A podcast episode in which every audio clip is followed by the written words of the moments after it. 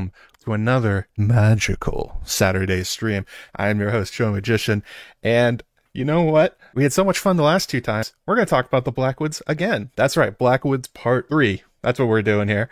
With the last ones, we talked about the ancient history, we talked about the Age of Heroes, the coming of the Ironborn, the Justmans, and then we got up to the Age of the Conqueror with Aegon the Conqueror, the Dance of the Dragons. So we're like almost, almost to the main series when they actually show up on the page. And as typical for me, and maybe for George as well, uh, I have managed to talk a lot about characters that have basically few to no lines of dialogue and exist only as bits and pieces of history. So that's that's what we got going here. But yeah, today we're gonna be talking, continue the where we were last time. We'll be talking about the age of Aegon the Fourth, Bloodraven and Bittersteel, dramas at Tourney. Let's see here, some very suspicious marriages handed out, partic- maybe by Bloodraven, connections to the current Targaryens and Starks, dramas, and then finally, I swear to God, well, maybe we will get to the current timeline and perhaps, perhaps talk about you know them in the books that we love, what they've done on the page, where they're going, potentially where they're going, potentially uh, what's going to happen to the Winds of Winter. Will Raventree Hall and the dead Weirwood survive the winter? Or even whatever's going on in the Riverlands at the moment. Hint, hint, Lady Stoneheart's revolution. That, who knows what's going to go on there. So yeah, that's what we got going on. Part 11 billion. If only. Why isn't A Song of Ice and Fire just about the Blackwoods? That's what I want to know. Make it happen, George. If you're in the chat, make sure you uh, slam that like button and share and do all the things. Let people know we're having a good time today. And as per usual, get, we have more shirt codes and stuff to give away. So, see here, we have 35 likes. So when we get to 100, we'll give away another one. Yes, Guilty Undertaker, will Weirwood bloom again? Or has it already bloomed? Has it given out fruit, as the stream title says?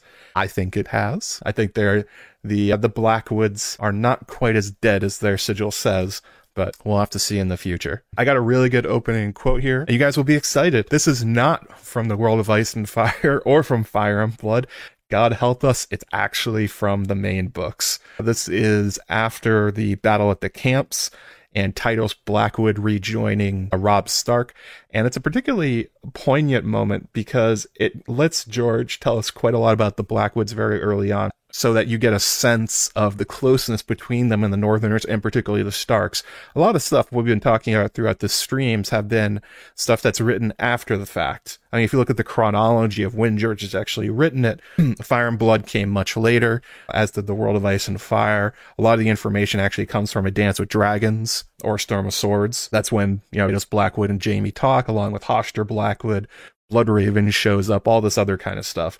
Also, obviously, the Mystery Knight and the rest of the Dunk and Egg series. But here, where it is right away, this is a pretty good way of introducing and showing the closeness and hinting at things that George later expands. This quote in particular is one of George's gardener seeds that he planted and later expanded quite a lot. That's right, Aaron. Why isn't the series about the Blackwood? That's what I want to know. Please. Come on, guys.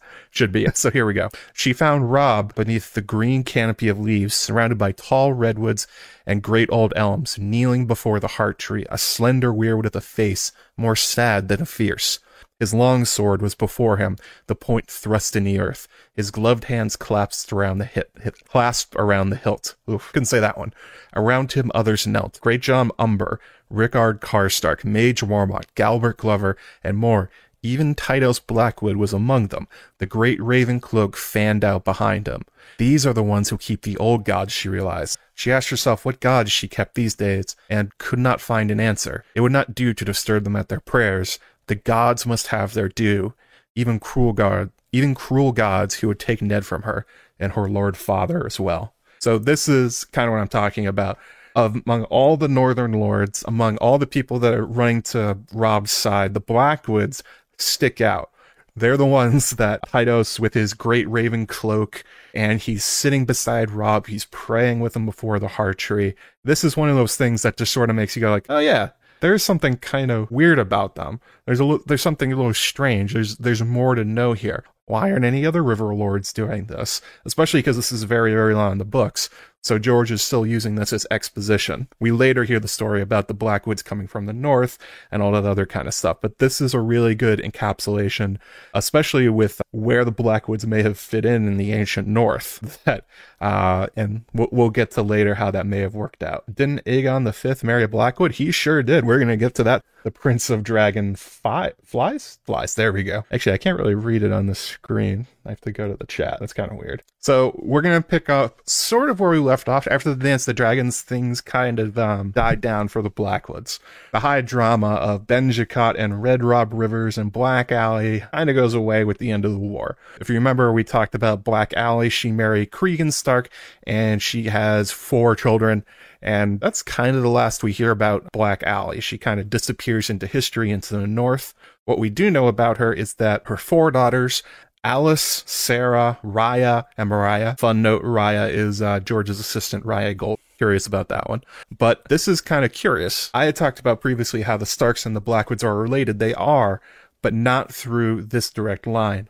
We don't know what happened to these four daughters. George often does not keep track of female lines in his in his family trees. They sort of go by the wayside. So who really knows what happened to them? It's something he could develop later if he wanted to. They perhaps could show up in the She Wolves of Winterfell. By the way, this whole scenario after Cregan is the giant mess that the She Wolves of Winterfell is likely going to be about. Because, yeah, the Cregan has three marriages. He has tons of kids, and a few of them die in unfavorable times. So you end up with a big power struggle and within Winterfell, the children of the different wives that he had and all the different marriages and the alliances that they made all fighting over Winterfell. Kind of a fun meta thing. But yeah, that's they very well could be alive during She Wolves. It would be kind of interesting to see them. We also look at Benjicot Blackwood. He largely does not continue being a, a made well he's no longer like a primary focus of the story anymore. He sort of goes back to just being the Lord of Blackwood. His main thing that he does with the rest of his life is he takes part in an Arryn civil war, which he largely wins single-handedly because of his his prowess from the Dance of the. That's that's kind of interesting. Being a war hero and a major factor in the Dance of the Dragons, though, does give him does lend his his opinion and his his influence has kind of an outsized uh, effect on the royal court. Most of the time, people don't care what the Blackwoods think about what's going on in King's Landing, but Benjicot has enough credibility and panache about him, I guess, with his raven feather cloak that people end up caring about him. He's one of the people that goes, Hey, Unwin Peak, not yes uh, i agree guilty undertaker. We're going to talk about betha a lot more. I think she will probably have a central part in the uh, village hero. I talked about it in a previous stream i think when we were talking about like where's Dunk and Egg going in the future? We're definitely going to get to that. We can also assume that during this time frame the blackwoods as is tradition use their being on the right side of the winning war to take back territory from the defeated brackens you know the mills and the hills and all the other crap that they fight over over and over and over again they change sides for so many times. Whenever one side wins, that's what they do. They take back some of the disputed lands, as it were. Hey, disputed lands. hey, happy masquerader. Uh, glad to have you too. Unwin Peak, worse than Otto Hightower or the same level of suck. Unwin is high up there in shithead levels. Yeah, Otto Hightower is maybe like his hero, if we say it that way he's even more blatant about what he's doing. So that's kind of the end of the Dance of the Dragons. Not a lot happens at the end of it. Again, it's Benjicot living out his life. Back, Black Aly has a bunch of kids and dies, unfortunately. It'd be cool if she was still alive during She Wolves, but it's probably outside the time frame. Her, her daughters were definitely in play though. So we move forward a bit to the reign of Viserys II. This is the brother of Aegon III who, quote unquote, I guess wins the Dance of the Dragons? Did anybody win? Sort of, not really.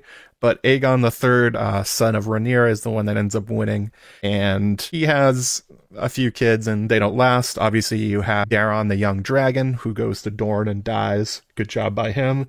You have Baelor the Blessed, totally cracked in the head, has no kids. So the throne then passes to Viserys as the you know math of family trees ends up working. Unwin is truly not cool. Why is his name uh, Yeah, it's it's it's like they na- it's like his parents named him to be a villain. It's it's weird. It's not even really a take on Tywin. Why would you go from Ty to Un? Unwin ever step on a rake? Yes, completely, over and over and over again. His reign of hand of the king was nothing but rakes to the forehead because he sucks and killing children because way to go on one. So where this gets back to the Blackwoods, we will get there. It's going to be a little bit of a, a journey to get here, but it's important for understanding the context as we're getting into Aegon the Fourth. So obviously Viserys has his oldest son, a, a womanizing shithead named Aegon, who we talked about previously with Daemon Blackfyre. The Aegon, Aegon the Fourth, Aegon the Unworthy.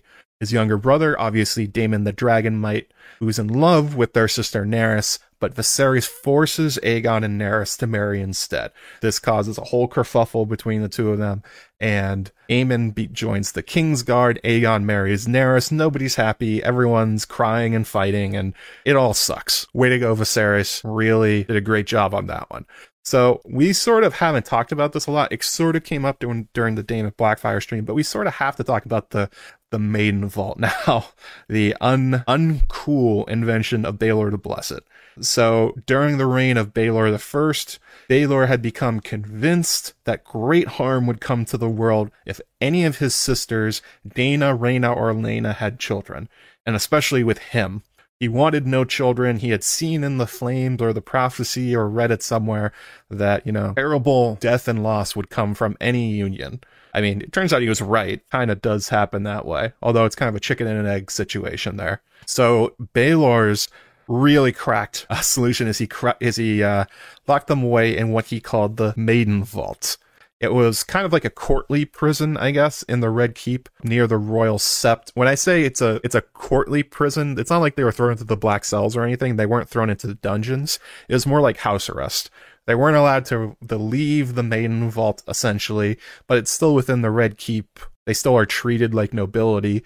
They're just not allowed to go anywhere. It sucks. It's terrible, but it's also not as bad as it could be. Like if Maegor the Cruel wanted a maiden vault, he wouldn't bother with giving them a noble lifestyle. They would just be in the black cells or dead. So I don't know. Well, not great, but it could be a lot worse, I suppose. Um, very bad, very, very, very bad solution here. So yeah, they weren't allowed to leave, but they were allowed to have visitors but in particular they had to be basically only women. Thus, during this time frame became a great opportunity for many of the lords in Westeros. They all noticed that I'm guessing these princesses need ladies in waiting or they need companions. So they all s- tried to send their daughters to hang out with Daena, Rhaena, and Elaena.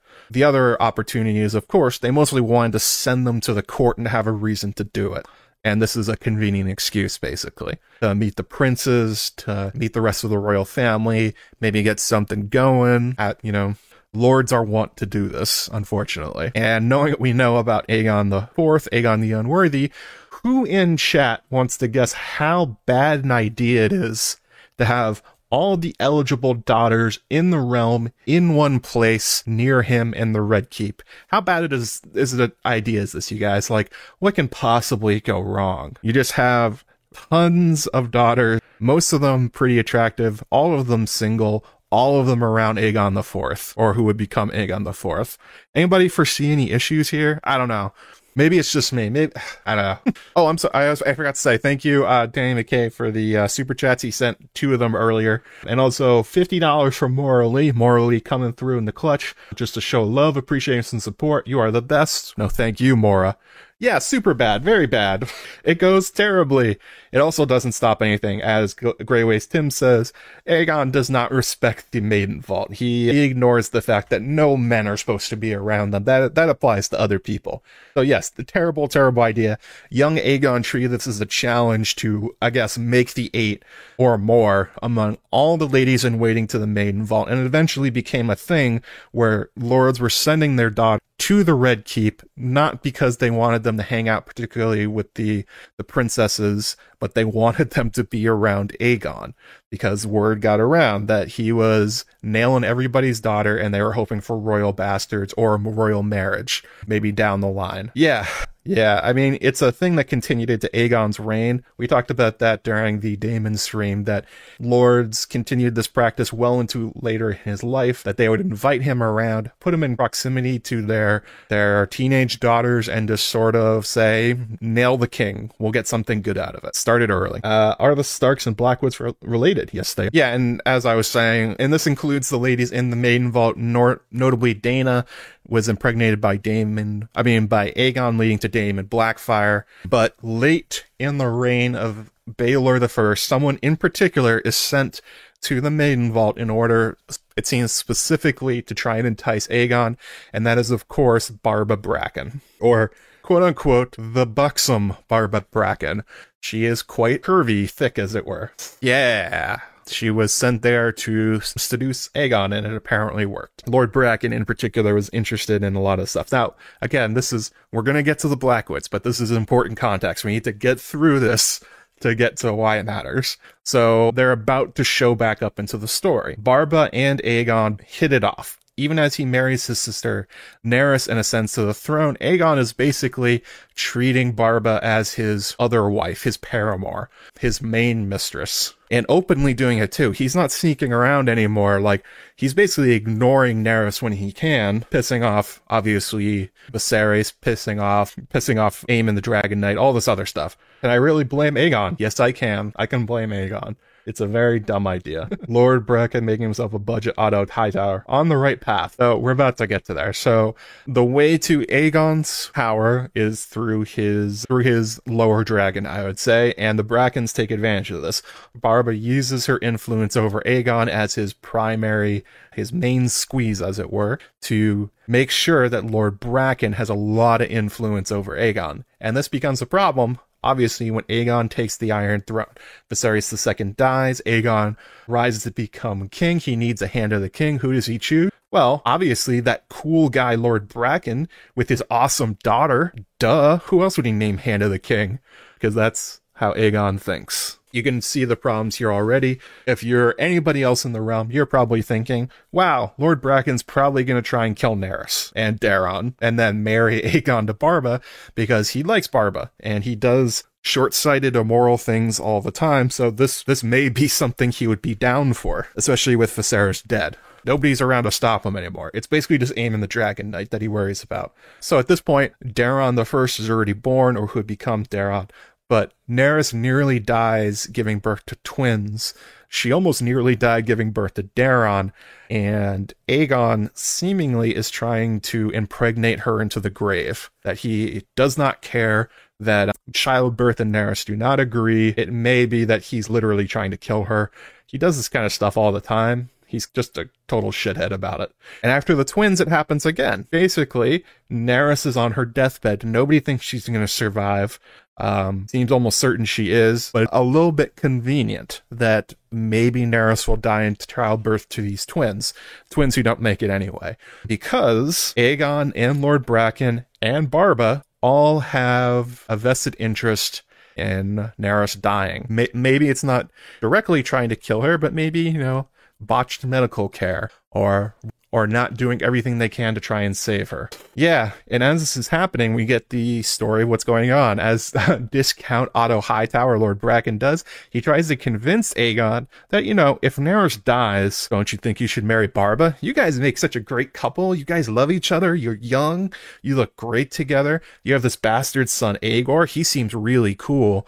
Like, maybe you should just tie the knot after Naerys dies. Impregnate to the grace, a phrase I've not heard before, I find very succinct in idea transference. I think that's basically what was going on. It's implied that Aegon did not care about A- uh, Naerys, did not care about her well-being, and would have been would have been happy to get rid of her. So why doesn't he just get rid of her? Well, he has his son Daeron, but more importantly than that, his brother Aemon the Dragon Knight. Basically, it's heavily implied that Naerys' true love is Aemon, who's I don't think he's Lord of the Kingsguard at this point, but he does eventually. And it's again, it's very heavily implied that Aegon knows if anything bad happens to Naerys that seems like it could have been murder or him trying to kill her, that he would probably end up with his head on the floor with Aegon's with Aemon standing over him with Dark Sister. That anything happens to her or Daeron, Aegon's toast, and he knows it, and he's a coward, so he's not really willing to push it that hard. So that's the plan here. The plan is Naerys. If Naerys dies, Lord Bracken wants to marry Barba and Aegon, and then probably legitimize Aegor, and then presumably at some point he would have killed Daeron in order to make sure that Aegor becomes king. Plot twist: Naerys doesn't die, and not only that, this whole story comes to light. Who had this story come to light? A good question for another day. You may have a hint about it. We're about to talk about it. Daemon I mean, Daeron and Aemon blow up the scandal. It becomes all everybody's talking about at court.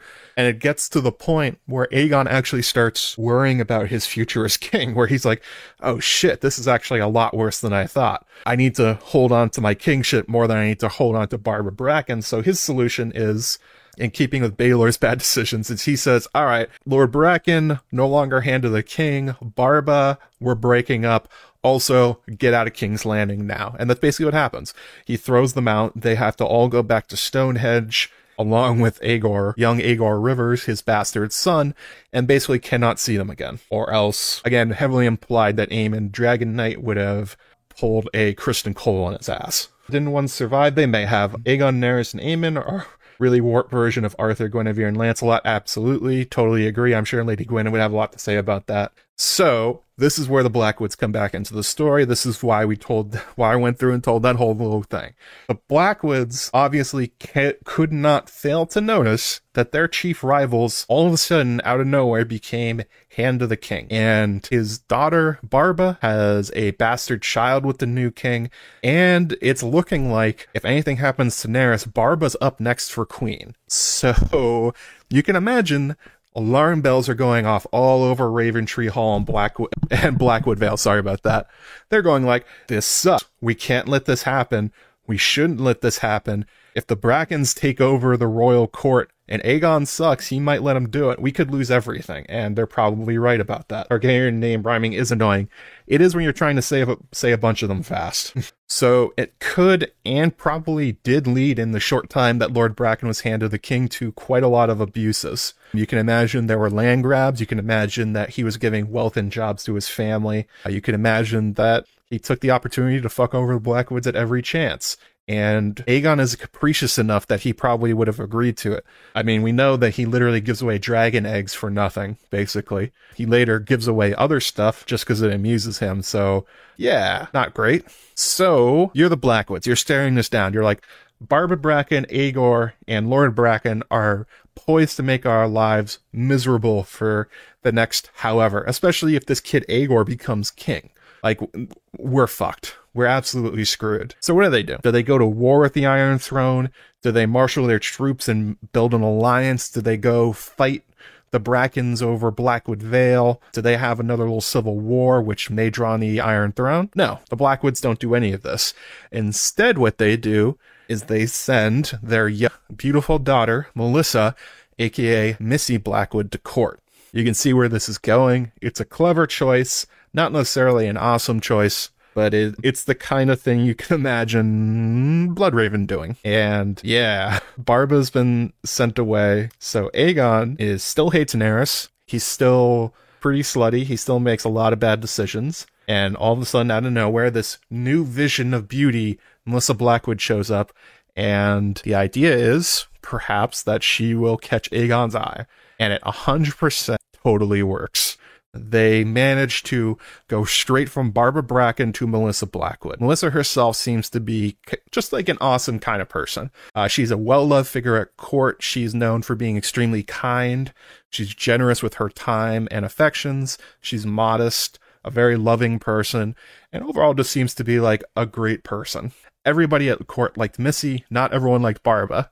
That's sort of a, there's a big rivalry going on between these two characters and this includes Aegon. He becomes instantly smitten with Melissa Blackwood, takes her as his new mistress, his new pseudo queen, or whatever you want to call it, to fill the void that Barba left behind. And, you know, it's more than just that she takes her, she takes their place at court, basically, but it's that Barba and Aegor and her, and her father are all forced to leave court entirely. They have to leave it behind. They have to cut ties and directly in their place, the Blackwoods jump in. Yeah, Elliot Rubenfeld says even the Queen liked her. Yeah, Naerys was a big fan of Melissa. She was not trying to take her place. She was not trying to Cersei it, I guess would be the, the phrase for it. She's just a good person. And yeah, Missy's biggest fault was her taste in yeah, that's fair. Or her potentially what her father made her do. It's kind of unclear what her role in this was because it's no longer a maiden vault. So that she got sent to court is likely intentional. I'm sure the Blackwoods talked about it ahead of time. It worked out very much in their favor, so I wouldn't be shocked here. Shockingly, the Brackens do not take this turn of events well and her Barba's young son Aegor becomes extremely bitter over this that he's been thrown out of his home, the only place he's ever known. His mother too, they're disgraced and not only that, but he's being rejected by his father. His father turns out is a total piece of crap, but it doesn't stop him from wanting the affections of Aegon, as most children do. They, they like their fathers, or they want to like their fathers. Being separated from him and the lifestyle and everything he knows, all of his friends, you can imagine, very much made young Aegor a very angry young man. We'll get back to that in a little bit. So Melissa stays at court as Aegon's preferred wife paramour thing for five whole years. This isn't a passing fancy. Melissa and Aegon are like legitimately an item. This is like a long term thing. And not only that, Melissa gives Aegon three children in that time. So we have the two daughters, the we have Mya and Gwyneth Rivers, and then of course one son uh, named Brynden. I don't know if you guys have heard of him. May have talked about him a few times. You know, he's an albino, has a wine stained birthmark on his face that kind of looks like a raven. Yeah, he's come up a few times on my channel. Kind of an important character, I guess. Yeah, that Bloodraven. How old was he when he had to leave court? Pretty young. Aegor, I think, is the oldest of the great bastard, as it were. He's definitely older than Bloodraven. I think he's older than Daemon, but maybe not. I forget which which order it exactly is. But yeah, so yeah, Bloodraven shows up. This is his origin story, the Blackwoods through through Missy Blackwood. It is possible that the Blackwoods were hoping for the same thing from Aegon, that they were hoping at some point that maybe Naerys would bite it, and that Aegon, in his impulsiveness and stupid decisions, would marry Missy instead. They they tend to be more tricky about their plans. The Brackens are much more blunt objects. The the Blackwoods are a bit more cautious about what they do. So if they were planning this, nobody would know because that's kind of their thing. Sounds like the Mad King, he didn't care his wife was having complications with childbirth. Correct. Aerys II also did not give a shit about his wife. He also had another woman he wanted to marry. That was Joanna Lannister. So yeah, cut from the same cloth. Both very bad people. I wouldn't be shocked, yeah, if the Blackwoods had a plan to do this though. If they were like hoping that Melissa might become queen and perhaps Bloodraven afterwards, if something could be done about Daeron. Although I doubt Bloodraven would be up for that plan. He had many opportunities to seize the throne and never did. So whatever the intentions of Lord Blackwood may have been, it doesn't seem like uh, that got passed on to young Brynden. So even if that's not true, the, the Brackens clearly see it that way. They're like, oh shit, what if what what if we want what if what we wanted to happen with Barba happens with Melissa? We'll be screwed. Oh my god, we have to do something about this. What are we gonna do? Oh yeah, because the Brackens are the worst and are comically the worst in almost all situations. They decide they'll grab another member of House Bracken, young Bethany, and basically train her to be an Aegon seeking sex missile. And I am saying that a little little over the top, but that's basically how it's described. Barba and Lord Bracken basically take Bethany and say, "We're gonna make you everything Aegon the Fourth wants. We're gonna make Melissa look like nothing because you're gonna have the inside track on how to get his attention." And they basically just train her to do that. She's like a secret agent sent to screw Aegon. It's extremely, extremely not great, especially because she's pretty young. But then again, it's Aegon, so he doesn't care who he screws. Oh yes, slam the like button, you guys. We got 62 likes at the moment. We get up to 100, we're gonna be giving away another another T-shirt and stuff like that. So yeah, slam that like button if you could. It also helps the channel quite a bit, making sure people see these because the algorithm is a capricious dick, and that's what ends up happening. Aegon is completely taken by this young Bethany Bracken sets aside Melissa and takes up a new paramour. He does this a lot. Everyone thinks they have gotten the final say on Aegon, that they're the ones that convinced him to stick around for the long term with their with a new girl. But that's basically not what he does. He basically just wants somebody to have lots and lots of sex with, and he wants none of the responsibility for what happens afterwards. He more or less abandons the kids afterwards. It's actually a pretty noticeable pattern that like as soon as the kids stop being infants and they start like becoming humans, he's like, I'm done with them. I don't, I don't actually want to be their father. I just want to screw their mothers. Because again, Aegon, tremendous dick. And unfortunately it works. He is such so easily swayed that he completely throws away this marriage of five years and the three kids he has with Melissa and takes up with Bethany. But what's different, and one thing that probably made Bittersteel quite upset, and actually we for sure know he did, is that Bloodraven and Melissa are not forced to leave court in disgrace. It wasn't a scandal that she got set aside. It was it wasn't somebody trying to seize the throne and not something they weren't trying to, you know, kill the queen potentially and replace her and overthrow the crown prince.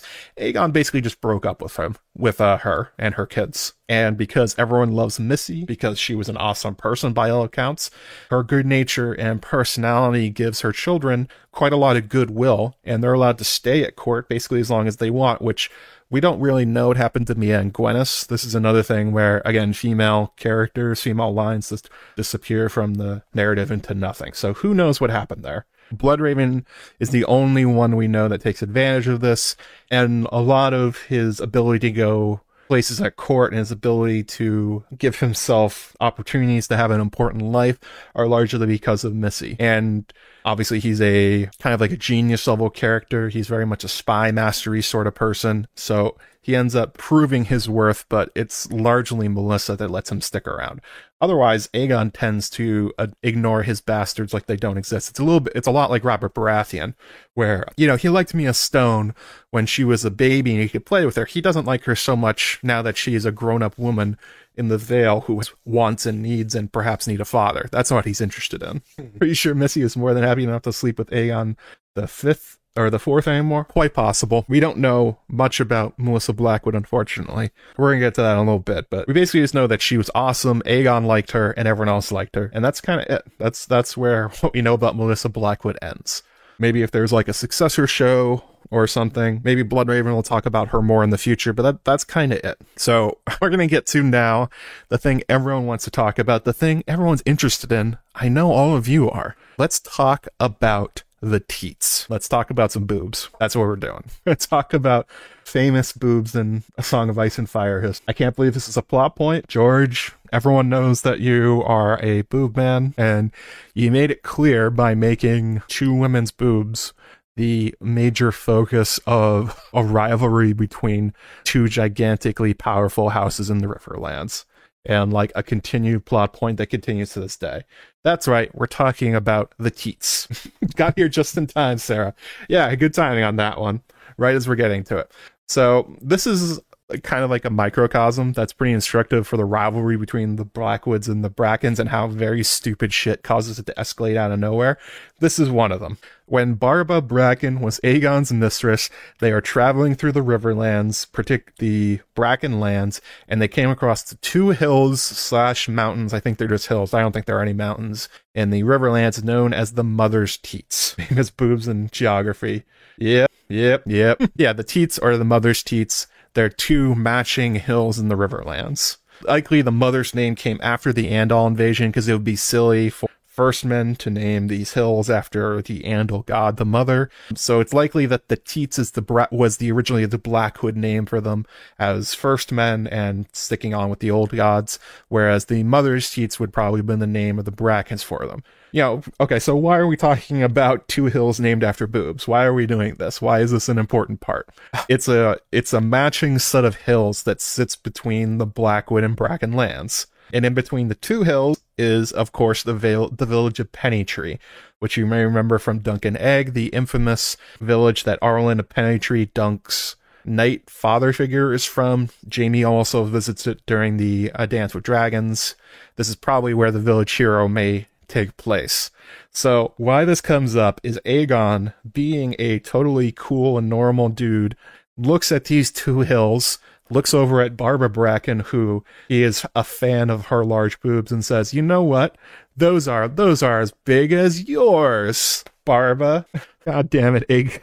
We should call those not the mother's teats. We should call them Barbas. And because he's a king, that's what happens people start calling them, and particularly the Brackens, are like, yeah, we're proud of Barba having big teats, so we're definitely going to name the call those hills that forever because that's a normal thing to do. Turns out Aegon the Fourth is basically has the sense of humor as a teenager, like a horny teenage boy.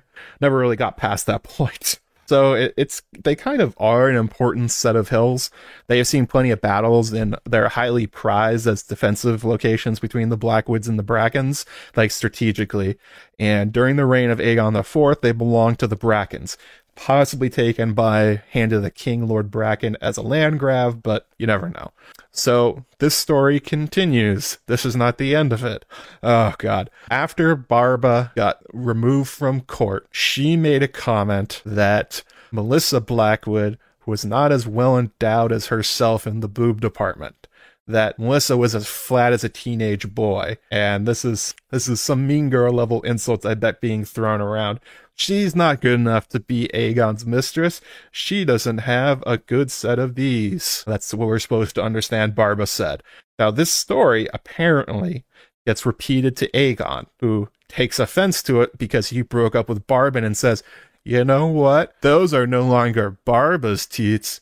Those are Missy's teats. I hope I am giving this the correct gravitas it deserves. But Aegon goes even further than that because Aegon's a shithead. He doesn't just rename them, officially rename them. This is now a royal decree. This isn't an offhanded joke.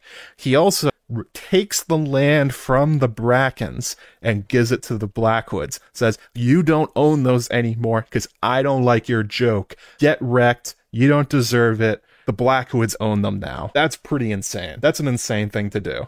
like, truly, this is nutty. That Aegon did this, insane. Truly insane. This is the kind of thing you'd hear out of like I don't even know. It, it's it's very very stupid. This is like something a Crusader Kings player would do. And if I was the Brackens in this situation, I'd be pretty furious. The casual way that Aegon just removed important parts of your lands and gave them to your hated enemies because of a stupid, like, insult that Barbara Bracken may have said, who even knows? That's, that's ridiculous. And it's kind of a hallmark of Aegon's shitty rule. And it's this stupid, actually, chat, high school cafeteria levels of intrigue. Yeah, because of this stupid high school cafeteria level of intrigue about which of Aegon's mistresses has larger teats, the bubbling conflict between the Brackens and the Blackwoods is back on the table. It's on again. And it really has very little to do with the Blackwoods themselves. They didn't make Aegon do this. I mean, we, we assume they didn't. Who knows? Maybe they had, maybe Missy was like giving him the elbow, like, you know you should take them from him. They're mean.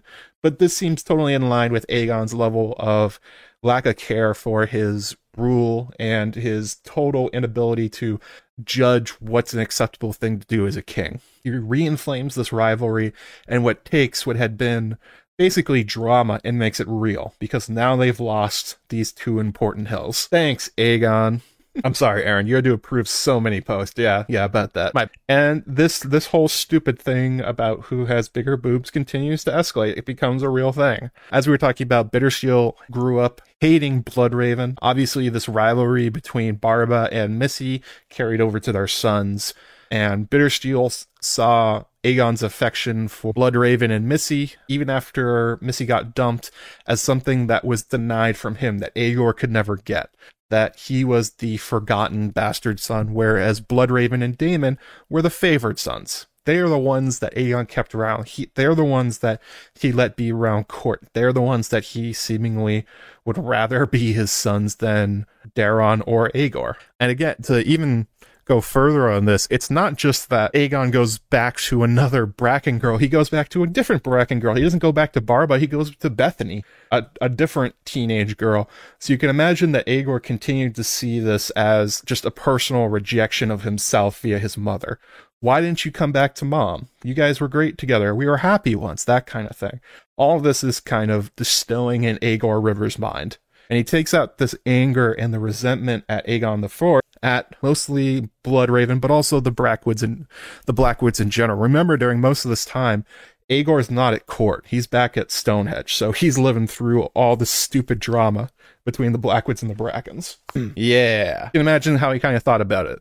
You know, Melissa was sent to hurt me, hurt, sent to hurt Barba. Look, he gave away these hills for no reason because of a stupid joke. Bloodraven can stay at court, but we're punished. We have to stay away. It's an easy narrative to write about how Aegor Rivers became an angry young man that carried on the rest of his life and how he became Bittersteel. You know, it's it's Aegon's poor parenting and in a tent, literally lack of parenting, essentially throwing the kid to throwing the kid away like he didn't want him anymore. And, but in this personal rivalry about which teenagers a lecherous shithead wanted to fuck and his casual stripping away and giving away of lands follows these two half brothers for the rest of their lives, even to the current time frame. Bloodraven's still thinking about Bittersteel, and it all goes back to who Aegon IV would be preferring to plow. Great stuff. Although it's kind of, again, instructive of how petty the rivalry is between the two houses. It's largely over very little. So getting back to the Brackens, I mean the Black the Blackwoods, like what was Bloodraven's relationship to the rest of the Blackwoods? Because obviously he excels. We've done I think two streams about Bloodraven in particular. We're well acquainted with him. He becomes Hand of the King. He leads the loyalist faction in the Dance of the Dragons. He effectively rules over the realm, especially after Daeron's death. I think it's with King Jaehaerys the that who's basically an absent king, and Bloodraven's ru- ruling in his stead. So that's largely his Targaryen side. But what about his Blackwood side? What's going on here? So we don't hear much about Bloodraven ever visiting Raventree Hall, Blackwood Vale, or really much about his family other than his Targaryen side. This part of his life is off page, and you kind of have to imagine a lot of it or construct it from different sources. As I said, Gwyneth and Mya Rivers disappear from history. No idea what happened to them. Maybe George will do something with them one day, but probably not. He tends to let these lingering female characters just, they just don't do anything. He doesn't do anything with them. In terms of his relationship to Melissa Blackwood, Bloodraven speaks about her basically only once, and it's to Bran. And as far as I could tell, he doesn't say anything about her during his time as Maynard Plumm in the Mystery Knight. This is the one quote that we hear about Melissa Blackwood. The last green seer, the singers called him, but in Bran's dreams he was still the three-eyed crow. When Meera Reed had asked him his true name, he made a ghastly sound that might have been a chuckle.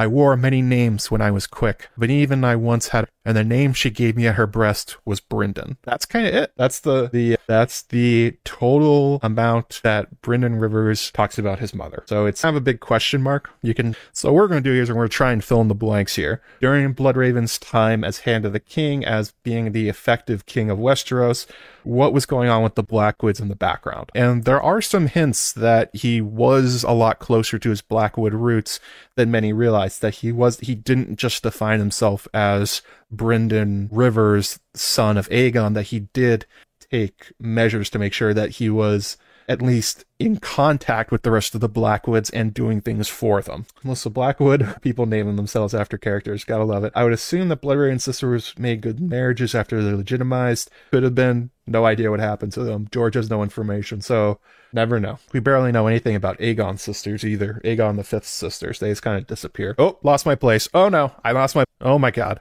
Okay, okay. We I can get back to this. Okay, so so first of all, one thing to keep in mind is that Bran and Bloodraven as characters share many similarities in their early lives. History of Westeros and uh, Disputed Lands, aka Amanda, Crowfood's daughter, released a video talking about Bran the Builder, and it was really good. You guys should definitely go listen to that. If somebody could throw it in the chat, that'd be great. But they talked a lot about how similar Bloodraven is to Bran the Builder, and also this Bran. So one thing is obviously that their names are pretty similar. They have the same root. Brynden and Brandon are two letters off, and they have the same like phonetic root to them. Makes a lot of sense.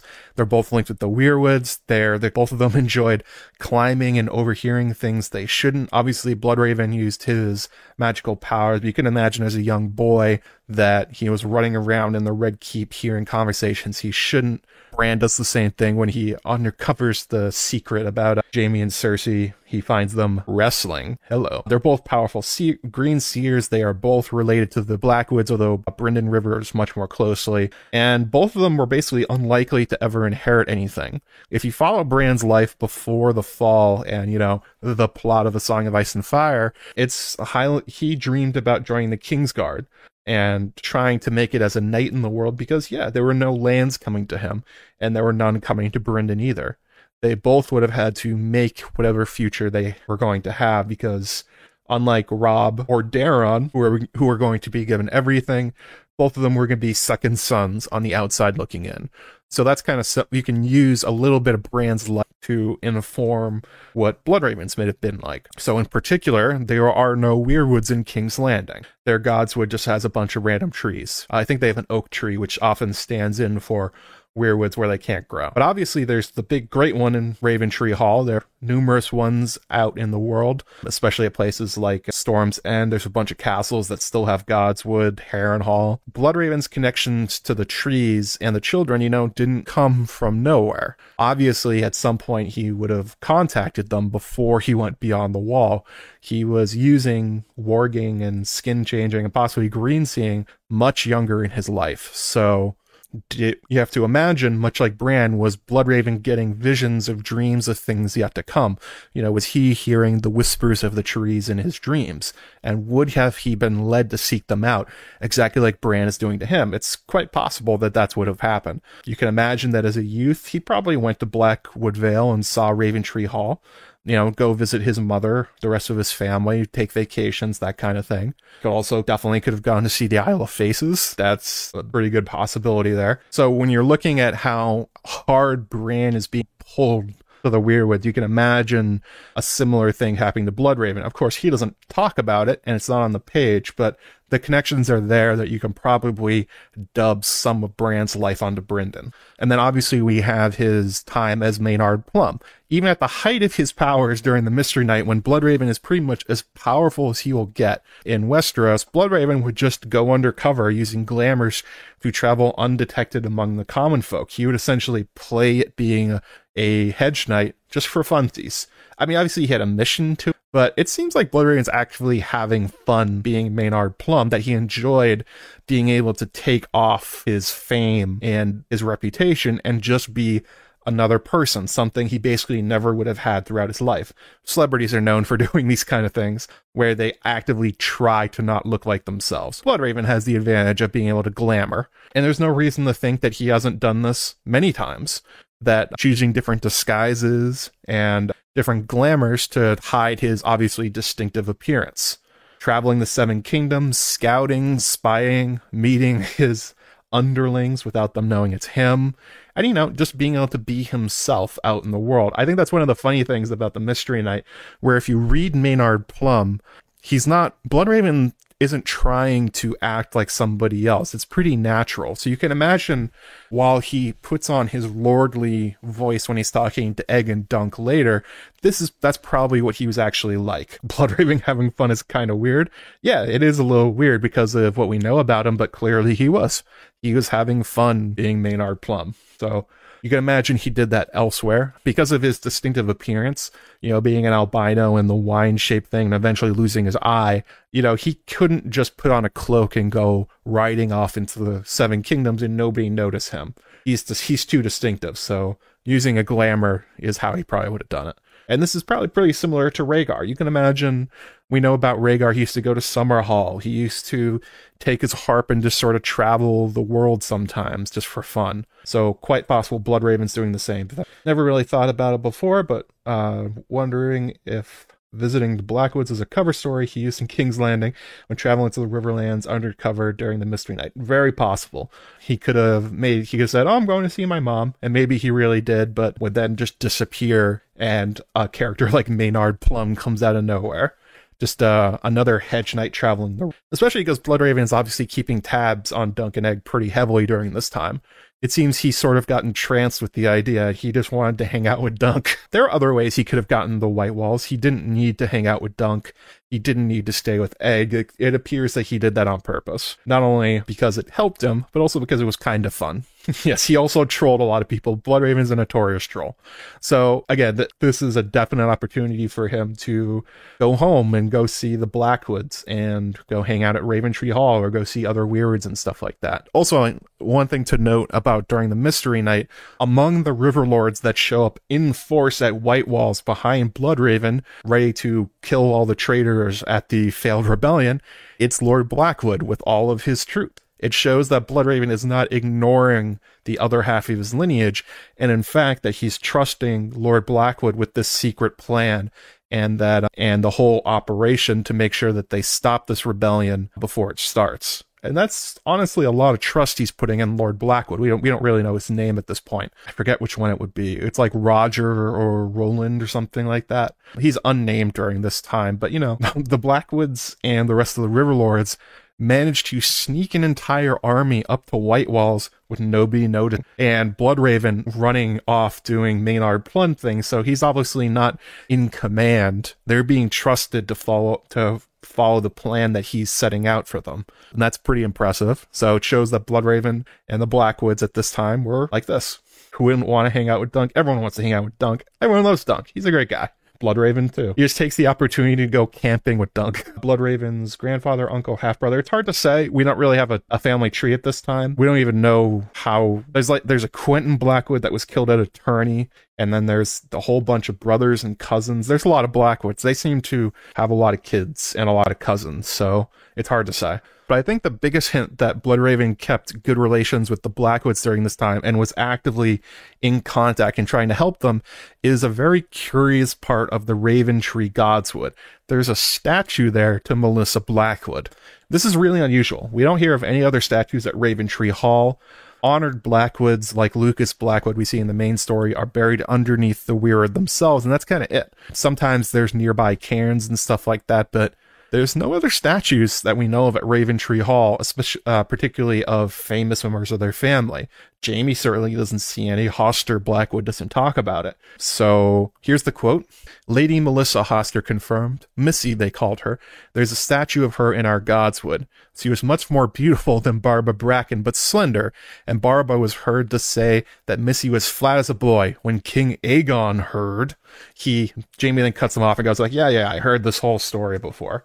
So if you're thinking about in terms of House Blackwood, who would have the money, the clout, the affection, and a reason for building a statue of particularly Missy? I think the obvious answer here is her extremely powerful and wealthy son, Brynden. Seems like the perfect candidate for doing this you know, she was kind of an important figure of gossip in recent Blackwood history, but it's not like she's the most famous or more most impressive member of the family. Certainly some like Black Aly or Agnes Blackwood are great heroes of the house. And there's also Benjicott, there's Red Robb Rivers. Missy is important because she relates to Bloodraven. That's that's kind of it. We don't really know much about her. So it feels very likely that this statue was commissioned by Bloodraven in memory of his mother.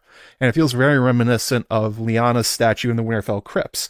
You know, that Bloodraven is mourning her loss and honoring her with a statue remembering her of how he, of the good times they had together when they were still King, in King's Landing. And it's in Blackwood Vale, which Bloodraven as far as we know, spent li- very little time in, according to the canon sources. So I think this is a sign that Bloodraven, during his time as Hand of the King, took a lot more interest in Blackwood Vale than I think people realized. That he and the Blackwoods were in more contact. He's a mama's boy. Yeah, he is a mama's boy. who wouldn't who wouldn't be? Especially with somebody like Missy Blackwood. She seems like a great mom. So it's highly likely that during this whole time frame we're talking about Bloodraven's reign over Westeros that the Blackwoods, who do not shun their bastard children, much like Northerners, they tend to try and make use of them. They treat them like mostly normal members of the family, saw Bloodraven as kin and not someone to be ashamed of, especially as he rose in power and influence. You know, think of Red Robb Rivers and his proto Raven's teeth that were running around during the Dance of the Dragons and being an important part of the power structure with Benjicott and Black Aly's resistance in the Riverlands it's quite possible this same relationship existed between Lord Blackwood at the time and Bloodraven. Yeah, it is cute. I, I think it's nice to see to think about in terms of if you're trying to think of Bloodraven as a person rather than just the magical puppet master of history. I think it's very sweet that he, like Ned, would have a statue commissioned of a very dear member of his family that he lost at some point. And then we just have the, again, we have Blackwood and Bracken fighting it out in their long history of struggles over stupid shit that's Bloodraven and, and uh, Bittersteel. The whole big shebang is just a personalization of their history, everything about it. Bloodraven doesn't need money with Green Seer abilities, but he does have it. He has a lot of money in his hand of the king. He has access to all the royal wealth, and he spends it. So he's allowed. So yeah, I think he probably made that statue as a tribute to Melissa Blackwood, which also again would show that he sort of thought of uh, Raventree Hall and Blackwood Vale as a home for him or a home away from King's Landing. Otherwise, he would have left it in King's Landing, right? Uh, there's some other sort of drama lambing stuff that happens during this time. We talked about it at the Otho Bracken, the of Bracken, previously killed Lord Quentin Blackwood at attorney three years before Ashford Meadow. This is in the, the Hedge Knight. Quote goes, the brown tent beneath the red stallion could only belong to Sir Otho Bracken, who was called the Brute of Bracken since slaying Lord Quentin Blackwood three years past during a tourney at King's Landing. Dunk heard that Sir Otho struck so hard with the blunted long axe that he stove in the visor of Lord Blackwood's helm in the face beneath it. He saw some Blackwood banners as well on the edge of the meadow, as distant from Sir Otho as they could be. Also, in the Hedge Knight, Otho refuses to help Dunk, as do the Blackwoods. I also think this is this kind of a fun thing, that despite holding the old gods, the Blackwoods still take part in tourneys, they joust, they fight, all that other kind of stuff, despite not being, you know, anointed knights in the seven. And they're important enough they get away with it. Oh, a super chat from Kraken Queen, 50 PLN. No question, just thanks for the great content. Gurm geography. Thanks, Kraken Queen. Hang on a second. That was weird. My throat just completely dried up for some reason. After this and during the Sworn Sword, it's noted that Otho stands to inherit Stone Hedge, and the Blackwoods have been aching for a reason to get uh, vengeance against him for the death of Lord Quentin. This is from the, the Sworn Sword. It says, The Blackwoods will never stomach the brute of Bracken as a neighbor. It means it will mean war. Dunk knew about the ancient enmity between the Blackwoods and Brackens. Won't their liege lord force a peace? Alas, said Septon Sefton, Lord Tully is a boy of eight, surrounded by women. Riverrun will do little, and King Aerys will do less. Unless some maester writes a book about it, the whole matter may escape his royal notice. Lord Rivers is not like to let any Brackens in to see him. Pray recall, our hand was born half Blackwood. If he acts at all, it will only be to help his cousins bring the brute to bay. The mother marked Lord Rivers on the day that he was born, and Bittersteel marked him once again upon Redgrass Field. So again, here we have an implication that most assume that Bloodraven is actively helping the Blackwoods as Hand of the King for uh, King Aerys. That he sees them not as a weird footnote, but actual as cousins and family. That is assumed that he's going to help the Blackwoods, and he does. Oh, another super chat from Maura Lee, another $50. Well, Mora, um, looking forward to House of the Dragon, all the content that will be produced, and all the live chat discussions. Yeah, that's something I'm going to be um, ramping up. They got re- announced the other day, August 21st, House of the Dragon. I've got some plans for content for stuff like that. Videos I want to make, sort of like guides for season one that fun to make, and hopefully you guys will enjoy it too. Kind of like condensed versions of these streams in a sense. So yeah. Oh, if there's I put this on Patreon, but if there's any particular topics for like season one of House of the Dragon you guys would want to hear about first for like for videos and guides to characters and stuff like that, know, throw in the chat or let me know or whatever. I was thinking of doing them in terms of like different factions. So instead of like the greens versus the blacks, do them in in like smaller groups. So like Rhaenyra's oh it's that, that that's too large. Like the Velaryons or the Strongs looking at the high towers, that kind of stuff. I don't know, it's still in the planning phases, but it's something I'm looking forward to do. The Strong single, me too. How dare they? How dare they destroy something so perfect? Not a lot of news from me. People got really excited about that announcement, but it was just like it was a date and then a bunch of set pictures. It's like, okay. I thought about doing a video about it, but I thought the community post was about my level of interest it's it's just a date. It's not a trailer or anything. So there's nothing really new to learn. I guess that Viserys has the dagger, but obviously they already did because had it in the previous trailer. So Doesn't really tell you anything. It didn't come from nowhere when Alicent hold it, held it in that one scene. It was pre-existing. So I kind of talked about that one already. Oh yeah, these are the names of the Blackwoods at the time that were at Ashford Meadow: Bennifer, Robert, Roland, and Roger Blackwood. If the village hero, the upcoming Duncan Egg story, is set at Pennytree, we may see these guys again: Bennifer, Robert, Ro- Roland, and Roger. May also see Melissa Blackwood. She could still be alive during this time. We don't know when she died when that happened. Bloodraven could show up as well. And since we're talking about it, Betha Blackwood. So let's get on to one of the things that makes people think that Bloodraven was actively helping the Blackwoods during his time as Hand of the King. And the number one among those is Black Betha Blackwood. During his time as of the King, he takes it seriously to help out his cousins. Although many assume that the, the story about Bloodraven during this time is that his eye is set on Essos, that all he cares about is Bittersteel and is ignoring everything else. Of course, as Maynard Plumm, Bloodraven kind of rolls his eyes at that idea, and it's fair to say that he is has that's his main focus, but it's not his only focus. He has a lot of um, plates he's spinning, more or less. Again, among them is arranging potentially fruitful marriages for the Blackwoods. That he's going out of his way, it seems, to make sure that the members of his other house are benefiting from his influence and power. So, first one, again, Betha Blackwood. It's unknown how or when this happened. Well, we kind of know when. Okay, so how or where it happened. But the young prince Aegon, aka Egg from Dunk and Egg, he somehow meets and falls for Betha Blackwood, who's a cousin to Brynden Rivers. She they get married at when she is 19 years old. I forget how old Dunk is. I mean, how old Egg is, but young. And it's implied in the text that the marriage was for love, not an overtly political alliance. Like, Bloodraven did not order Egg to marry Betha. The story goes that they met each other and it's a mutual affection kind of marriage rather than a political one. We know this especially because uh, Egg's Doug, Egg's son Duncan later cites his own parents' marriage as a reason that he should not have to give over his life to marrying the Baratheon girl, basically, that he wants to marry his his Jenny, his Jenny of Oldstones. And it's like, you guys married for love, why can't I? And Egg and Betha just kind of go like, uh, yeah, mm, kind of got us there.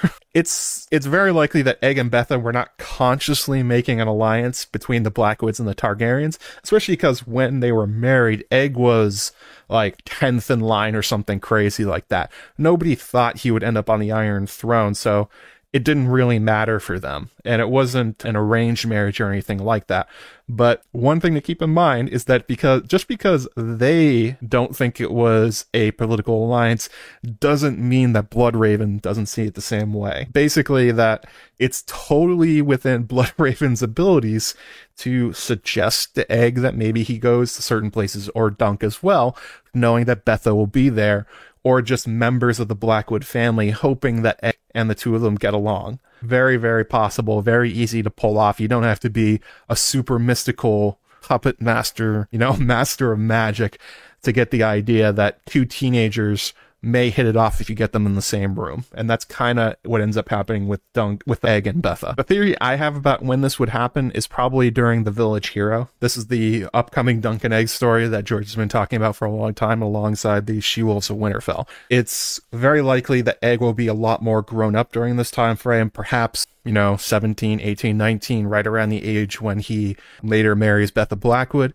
And if the idea that I have that the village hero may be at Pennytree would be the perfect setting for it because as we talked about penny tree is beneath it is in between the teats which is in between the blackwood and bracken lands.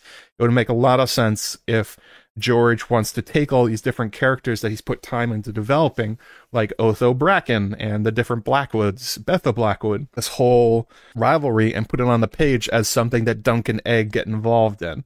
Especially because there's a larger thematic resonance to the the fight between the two houses. That it's not just a, a petty squabble between two houses fighting over lands. It's kind of a an allegory for the larger story that the that the Blackwoods and the Brackens spend so much of their time and energy on each other that it distracts them from other things, which is again the example of Benedict Justman, that the one time the two houses got out of their own way and united under one leader, all of a sudden they take over the Riverlands like it's nothing. And the Justmans end up having a stable, pretty fair rule. I mean, they're called adjustments, so that's kind of how it goes. And it's sort of like how the humans relate to the others. That the infighting within Westeros, that the way the characters fight each other is largely what the others are taking advantage of. That they don't really have to try and kill everyone in Westeros because they're killing each other. They're not ready because they're they're not united. They don't they don't know how to be united. They have all these long histories of fights between them, and that's I think that would be why George would want to put the village hero in Pennytree and show us more of the Blackwood and Bracken, you know, rivalry. I think that would make it pretty good. Is Cregan Stark alive when the Mystery Knight happens? Good question. I don't remember if uh, Cregan was alive. So the She Wolves of Winterfell though is takes place after the Mystery Knight, and it will be Dunk and Egg going north to Winterfell. And actually, yeah, I think Cregan would. Be, I know he'll definitely be dead. The She Wolves of Winterfell. I don't know if he's dead during the Mystery Knight because the She Wolves is basically about all of Cregan's children and grandchildren and ex-wives and widows all fighting each other over control of Winterfell with with not a clear succession going on. Very much a court drama between a whole bunch of different families trying to say we're the real Starks. Though this whole thing about Beth Blackwood marrying Egg is often brought up as sort of proof that Bloodraven has been trying to get Egg on the throne all along. That he got Betha and Egg to marry authentically in their minds so it wouldn't look it wouldn't look like a, an alliance, right? It's it's a way of getting a royal marriage without getting a royal marriage. Nobody can accuse him of essentially manipulating or abusing his power by getting a prince married to a member of his family because they did it on their own. And that's that's that's kind of part of the theory. The other part of it goes that after getting Egg and Betha to marry each other, then Bloodraven goes to work and effectively kills or removes everyone in front of Egg to make him king. I still don't quite get that one why, how would he know ahead of time that Egg should be king, especially when he wanted Aemon? Like, so he put in all this work and decades of killing and removing Targaryens and moving people out of the line of succession, and then he offers it all to Aemon, who then turns it down. And it's like, oh well, I guess we'll give it to Egg then. That kind of thing. I don't know. I don't particularly like that whole Bloodraven is manipulating the the succession in the family tree of the Targaryens specifically to get him on the throne. It may have just been like an opportunity thing, like, well, he's the best available after Aemon, I guess, and that's who he went for. But I am yet to be convinced by that particular theory and lineup. But there are parts of it that ring true. Obviously, the Bloodraven is a long-term thinker and makes moves years ahead of time and likes helping the Blackwoods as the other half of his family. And that he has a very ends justify the means sort of approach to how he does things. That uh, he's willing to be a monster if it will save the realm in a sense, I guess. I guess it has to do with like prophecy and stuff like that. Like if he became convinced or knew from visions that from Egg and Betha the Azor Ahai will be reborn or something like that. Even then, I have problems with those ideas because everybody that thinks that is wrong, pretty much, or they totally get the circumstances mixed up. It's the sword without the hilt, so it'd be weird if Bloodraven's the one that gets it. It'd be much more in line with his character if he had plans for somebody else and by accident he arrived at oh actually it's egg and betha but i didn't like he wasn't trying to do that all along. Plus it would mean that basically he would be like there, there was nothing wrong with what's his name baelor breakspear or his or Maekar or anything like that. It's like i don't know. And then there's also mystical bloodlines where people are like well you know he has blackwood and targaryen and Dayne and all this stuff and this makes him like a superhero. It's like all right maybe i guess doesn't show up for a few generations. Yeah, I'm not in. I'm not in the blame blame blood. Wow, blame Bloodraven camp, but I can definitely see where it's coming from. He's the kind of character that could, and it seems awfully convenient that Betha and Egg just happen to marry. So going back to Betha Blackwood herself, she later becomes queen consort as Egg is eventually crowned King Aegon V after the Great Council. And as such, as I was just saying, all the Targaryens afterwards are Blackwoods by blood the royal lins, the royal line afterwards is basically all incest. I think all the way down to Daenerys. So the, if you go back and you look through their family tree, the two most recent nods to marry into the royal family are the Daynes and the Blackwoods. which means that Dany and Jon are both obviously Daynes and Blackwoods, although distantly. I think it's like three or four generations away from the the Blackwoods and like four or five away from the Daynes, and Jon is equally far, and then even further on the Stark side from the Blackwoods. Um, not really sure. Betha herself seems like an interesting character and somebody that seems like George is setting himself up to write about because she's the kind of character he likes writing about. She's described as spirited, willful, stubborn, she has dark hair and dark eyes, much like the Blackwoods. The name Black Betha comes from having black hair and black eyes. She sounds a lot like Arya, you know, Black Aly, Lyanna Stark. She sounds like, ooh, what's her name? God, I can't remember her name. Asha Greyjoy. All these kind of similar sorts of characters she, that George likes writing about. So I wouldn't be shocked if we do see Betha Blackwood on the page in the Village Hero because yeah, George likes likes that kind of character. And it works with the general naming scheme of those characters. Arya, Aly, Lyanna. Well, actually, no, it doesn't work for Betha. What the fuck am I saying? Wow, that was weird. yeah, ignore what I just said about the names making sense. All those other names are the same, but Beth is nothing like them. Although he does like using the modifier. One of his main POVs from a different story is Into the Lost Lands, where the character is named Grey Alice, where she's basically a sorceress and skin changer that you know does some interesting things. So the idea that he's creating characters that are similar in naming structures and similar in characteristics is not surprising. He reuses everything. But the other marriage that I think Bloodraven doesn't get enough credit for is Melantha Blackwood and the Starks. So Betha gets all the headlines, but yeah, this is the other power marriage that was made between the Blackwoods and the and another major family during this time. It's Sir uh, Lord Willem Stark. He marries Melantha Blackwood. Melantha is another famous favorite name of Gurm's. She's the main character in Nightflyers. Uh, Melantha Ural Jural. I don't know how to pronounce it. I had to probably watch that show to figure out. Melantha and Willem's son Edwyle marries Morna Locke and Edwyle is notably Eddard Stark's grandfather.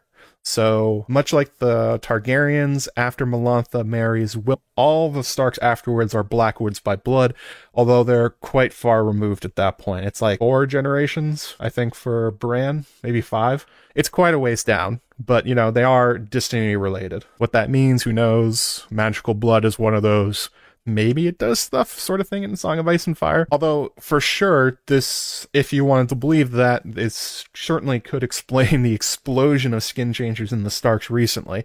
Not just the entire generation that all are powerful skin changers, but it's also quite likely that Brandon and Lyanna were skin changers as well.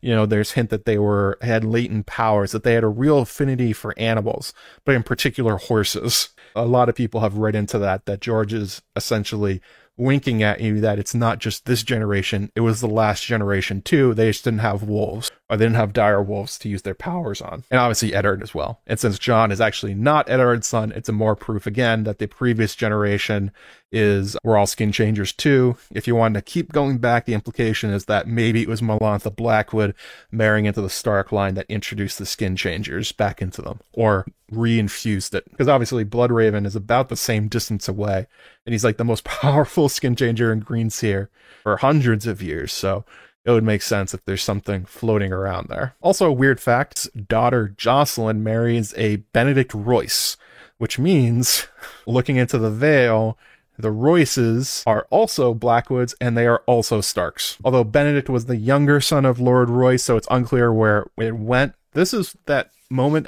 uh, if you guys remember, where Catelyn Stark basically goes, Well, we could maybe find some Starks in the Vale or something like that. They all came from this one girl, Jocelyn, who married into the Royces, and then Jocelyn all had daughters and they all married into the Waynwoods and the Templetons or something. She's a little vague on the history there, but this is that same family tree. She uses it to be like, oh, they're all Starks, but it's it works the same way. There's a lot of Blackwood blood that has found its way into the Vale, if not for magical skin changer reasons, just for like claims reasons. But of course, it would be through female lines, so nobody would really care, unfortunately but they are there. Yeah, Black Aly also a second wife but it's a sort of a long term thing that the Starks and Blackwoods have been marrying a lot anyway. So I think that one kind of goes under the radar. That it's like, well, they they might have just married on their own. It definitely it comes up during Song of Ice and Fire proper that they're looking for somebody to marry Donella Hornwood And I think it's suggested by Maester Luwin that one of the Blackwoods could be a possible match for her, which is like, yeah, that would be a good one. The Starks and the Blackwoods have married many times in their past. Not just, they didn't just start with Cregan and Black Aly. It's been a long term thing between them. So their families are relatively closely related compared to like other major houses. Like there's no history of the Starks and Lannisters marrying as far as I know, but the Blackwoods and the Starks have overlapped quite a few times. Favorite crack theory is that Ned skin changed to pigeon and occasionally crapped on Cersei's head. Now, if he skin changed to a pigeon, could he also have skin changed into Widow's Wail and Oathkeeper? Can he be in three places at once? Oh my god. It's just a weird detail that George is like he's detailing in pretty good in pretty blatant terms that like it's not just like the Targaryens going everywhere and the Starks going everywhere. He's like making sure to tell us that the Blackwood have married out quite far into Westeros. So we've got not enough time. God damn it. Only got 10 minutes left and I wanted to start talking about Tytos. But I have like four pages on Tytos. Ugh. Well, that's just annoying. I got way too wrapped up talking about Bloodraven and Betha Blackwood and stupid Maidenvault and all that stuff, and now I can't finish my owl. So I guess we're doing part four. I joked about it, like maybe that will happen, but I, I think it might actually just have to happen now. Gonna have to do another stream. Sometimes, sometimes people get annoyed at George for taking so long for writing because it's like why can't you just finish what you started? Why do things keep ballooning outwards on you? Why do you why can't you just stick to the topic? And then I do this. It's like I kind of get it. You just sort of keep going and you keep rolling down this one little path and all of a sudden a stream that should have covered two topics covers like barely one. Man, I was so sure I was doing this in one stream today. Remember I did the first one I was like, oh, I can do all of this in maybe one. And I was like, all right, now it's two. Now it's three. Now it's four. Jesus Christ. How did the five year gap, how did a three, how did a trilogy turn into six or seven books? How could that possibly happen? I say to myself as I literally do it. Oh boy. Yeah, it's Gurm-esque shit. I'm sure I could have cut some of this down. Did I really need to do like 20 minutes on the Maidenvault? Maybe not. Did I have to go so hard talking about Bittersteel? Yeah, kind of, I guess. Talking about Bloodraven and his and Missy's statue. I don't know. Yeah, I think I did have to do it, or I wanted to do it. so I guess that's what we're doing. I guess we're gonna do another stream. That's how it goes. Because yeah, there's another four pages of notes here we're we're literally not into the main books. We still haven't gotten to the main books. We have not even talked about Tytos Blackwood or he has literally not shown up in this stream like chronologically. Unbelievable. Only only one more. Not doing five streams on the Blackwood. That's that's not happening. I did yeah, I did talk about the teats for quite a bit. That's fair. That was my own fault. I got I got wrapped up in a, in a big pair of teats. How could I? Okay, that's what we're doing. I'm just gonna slowly sink down in shame. I'm not I'm not sitting up straight anymore. This is this is just my life. Talking for eight hours about a family who has hang on a second let me let me load up a search of ice and fire how many mentions do they get in the main series we're going to look up the name blackwood as i continue to sink the name blackwood is only mentioned 59 times in the five published books eight hours later more teats please uh, this ain't onlyfans you can go find them how many streams did the Strongs get? Oh, like five? That's a good question. did I do on the Strongs? I think at this point you could call these streams indulgent. I think that's that's where we're at. So let's see. Lara Strong, Robert Strong, Lucamore the Lusty, Harwin Strong, Alice Rivers. So five I did on the Strong so far, plus the one I did back in the day with Amanda. Let me do a poll real fast. there we go. Yeah, I already have the outline. That's true. Oh, that's right. Ingrid K2, she's walking through the woods, listening to me ramble on about a fictional fair, fictional fairy, uh, fictional family of raven loving weirdos. Blackwoods are mentioned 33 times in Dunk and Egg. Yeah, most of it's in passing. Like it's like mentioning that they exist. On the day the gorgeous Pothos is going to take over your screen, here's the seven more. I have to keep cutting that thing. This thing just does not stop growing. It used to go down to the ground. off the king's right into the weeds. Yeah.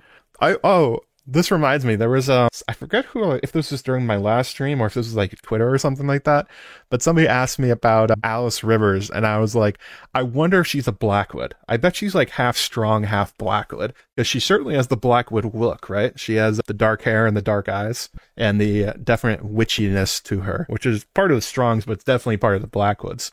Like, and the name too. Alice Rivers. There's a lot of Alysannes and Alleys in the Blackwood family. Cute, painting cute little mushrooms. Amazing, amazing stuff. They're mentioned quite a bit in Fire and Blood. They get a lot of playtime, especially during the Dance of the Dragons, but not during season one, most likely.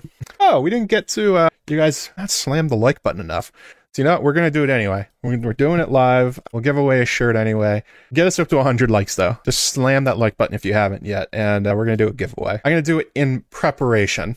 Don't, don't, don't hit the 10 option in the poll. Four is very reasonable. It reminds me of that famous story about somebody asked George on stage about how many books in A Song of Ice and Fire there would be. And he said something like six. It's definitely going to be six. And then his uh, wife Parris is in the front row and she hold, held up seven's fingers. And it was just like, yeah, it would make sense. Uh, the proximity to the Strongs and to the Blackwoods, you know, I think that would. So we're going to do a keyword here. So what are we going to make it? There we go. Type the word indulgent in chat and you'll be entered to win a free Joe Magician t-shirt. and in the chat, if you guys are listening to this back, please make sure to leave a guess on how many Blackwood streams I'm going to end up doing. There's they don't show up that much in a Song of Ice and Fire proper. It cannot be more than one, right? Is this the clip that I'm gonna, that's going to haunt me for like another two weekends? Please no. Live to regret this, right? Right? It's not going to happen. I definitely won't regret that. It's not foreshadowing of my eventual demise into just becoming a mono Blackwood channel. It's it's not going to happen, right? Yeah. Although somebody on Reddit said something where they were like, "Take off my wizard hat" or something. It was a it was a long comment about how I think I talk about fantasy too much, just like fantasy story, but also like clearly I am low on self control. It's not one of my virtues. I will not live to regret it. Definitely not. I am not making my own doom prophecy. I bet I could do a whole stream just talking about how I think Bloodraven is not behind everything. And that I would hate myself because I don't like talking about disproving things as much as I like talking about stuff that I think. Have you not? Might as well change the schedule now the spooky tree logo is basically a Blackwood sigil. It's pretty close, actually. It's supposed to be a hybridization of the Blackwoods, the Starks, and the, what is it, the sigil of Gondor, because it was a weird theory I had back in the day. That's where it came from. I told Mallory to make a mashup of all these things, and she came up with the the weirwood tree with the well, it was Dunk, Blackwoods, Starks, and the White Tree of Gondor. It was all of them into one because I thought that was cool. Was it? Perhaps. Let's see here. I'll give it another two minutes. So it's 403, 40. It's 401 at 403. I'm going to go ahead and roll this last chance. Go ahead and type indulgent in, in chat if you want to win yourself a free t-shirt from my threadless shop. And you too can hone your own weird spooky tree logo, which is made up of like four different others in a very fan fictiony or the wizard hat. Where is it? hang on a second. I don't even know why I was wearing headphones. I can't hear anything. I don't have the monitor on. It will not be my fault. That's all I know. Definitely not my fault. oh, Grey Waste Thames, yours is similar to? Yeah, it's changed. It used to be your face, I think. I can't really see what it is. Looks like some kind of shade of evening or something like that. I do like talking about the Blackwoods. I also like talking about the uh, Strongs. only they could come together in a perfect way. but I don't think I fix any plot holes. I just ramble on about random lore and weird theories and stuff like that while wearing a foolish hat. All right, two more people. Two more people hit the like button. Do it for next Weirwood stream. Blackwood stream. That's what I meant to say. I've also done like three about Weirwoods. At this point, it's just like other parts of the story don't exist to me, apparently. Actually, Aaron made fun of me on Twitter. I was talking about the show, House of the Dragon. I made a joke about how I thought it was trash because there were no strongs in the photos. And I was like, they will bend their will to my weird obsession with these minor characters, the Strongs and the Blackwoods, or else the show will be trash. I'm going to tweet about it so much. Apparently, the Alice Rivers half strong, half Blackwood has been accepted. Head canon real. All right, cool. At least I did something with this stream. All right, there we go. Let's go ahead and roll this. Got 16 people. There you go. Jess Britvik. So send me a send me a thing on Gmail at askjoemagician at gmail.com or you can send me uh, a DM on Twitter. I'll go ahead and send you a code where you can just go ahead and I mean, I say this every time. It's not actually a t-shirt. It's just $20 off whatever you want to buy. If you want to buy a bunch of stickers, totally up to you. Or if you want $20 off a sweet blanket or uh God, I think there's like notebooks and stuff. There's a whole lot of stuff in there. I think there's socks. Oh, and there's the famed asphalt leggings. Those ones always make me laugh. Yes, go ahead and send me a message and I'll, I'll send you that stuff. Isn't it interesting how after my little breakdown about how I'm going to have to do another Blackwood stream, my demeanor has totally changed? Uh, I think I was like kind of tense because I was trying to get through too much in one stream and just knew I wouldn't. And I was, I was basically ignoring you guys too. So, ass waffle t shirt, that's right. The leggings are pretty good. The mugs, you can also get yourself a spooky tree mug. It looks pretty good. The only thing I don't like is you can see in certain lights that it's a sticker underneath, but at least it sticks on. Um, the, the artwork's not on the outside, it's underneath a layer. So it doesn't come off when you wash it. Even though I I, do hand wash this because I have destroyed many mugs in my lifetime. Streams is reasonable. God, what else is on my shop? Hang on. Joe Magician, not threadless.com. Stickers, mugs, bags, magnets. I forgot there were mag. Oh, the magnets. For some reason, they wouldn't update for a while. Buttons, phone cases. I don't think anybody's ordered a phone case yet. That's one. Mounted acrylic prints, shower curtains, duvets, blankets, throw pillows. Throw pillows. Hello. Basically, when you, I don't, you guys probably don't know this, when you make a threadless shop, you just upload the one image and then basically it allows you to put it on a whole bunch of merchandise they already put up. So you, it's no effort for me to put it. I just like click a button. There's a whole lot of stuff here. Tapestries. You can have a wall tapestry of ass waffles if you want. Throw pillows, baby body suits. I forgot there was baby stuff. Is the peach in the right spot for the ass waffle leggings? Let's take a look. I forgot. Hang on a sec. Let me move this so you guys can see it. We're gonna do a. I'm gonna look at my screen. There we go. Okay. So these are the ass wings. They do kind of stop in an unfortunate spot right there. And on the backside, yeah, it's it's hard to make them line up perfectly. I tried for hours. Me and Mallory tried to do it. I couldn't do it. But look at how cool you could look. And are there pajamas? Maybe these are basically pajamas. They're so ridiculous. We're gonna end this stream. I have I have lost control of my life at this moment. Spooky tree is still in transit. Yeah, not on the ass, sadly. Yeah. I tried to make it so that the ass waffle would just be on both cheeks, but you have to make it work with different sizes. So there's different where the fabric ends depends on the size of clothing that somebody buys. So you can't actually just make it line up really perfectly without a ton of effort, which I don't have. Need to add bum bags? Absolutely. Yeah, that's right, Sarah. I had to, there are some I had to personally do, like the leggings, but a lot of them, it just sort of, it copy pasted them and did it for me. I wish there were leggings. I mean, uh, pajamas. That would be pretty sweet. All right. Well, I think we're gonna we're gonna wrap it here because I just showed you guys pictures of leggings for a while, and I have totally lost the ability to talk seriously about the Blackwood. So we'll end it here. We'll do another stream, and I think we're actually gonna do it next weekend because I have to work in two weekends. So if we do it next weekend, I think that will reset it correctly so I don't have like a weird three week gap, which is what I do now. But yeah, I think it's gonna be next weekend. It'll probably it'll be on the Blackwoods again because I am indulgent and lost control of my life. I'll see you guys later. Hope you guys enjoy the rest of your Saturday and the rest of your weekend. And uh, yeah, go annoy people talking about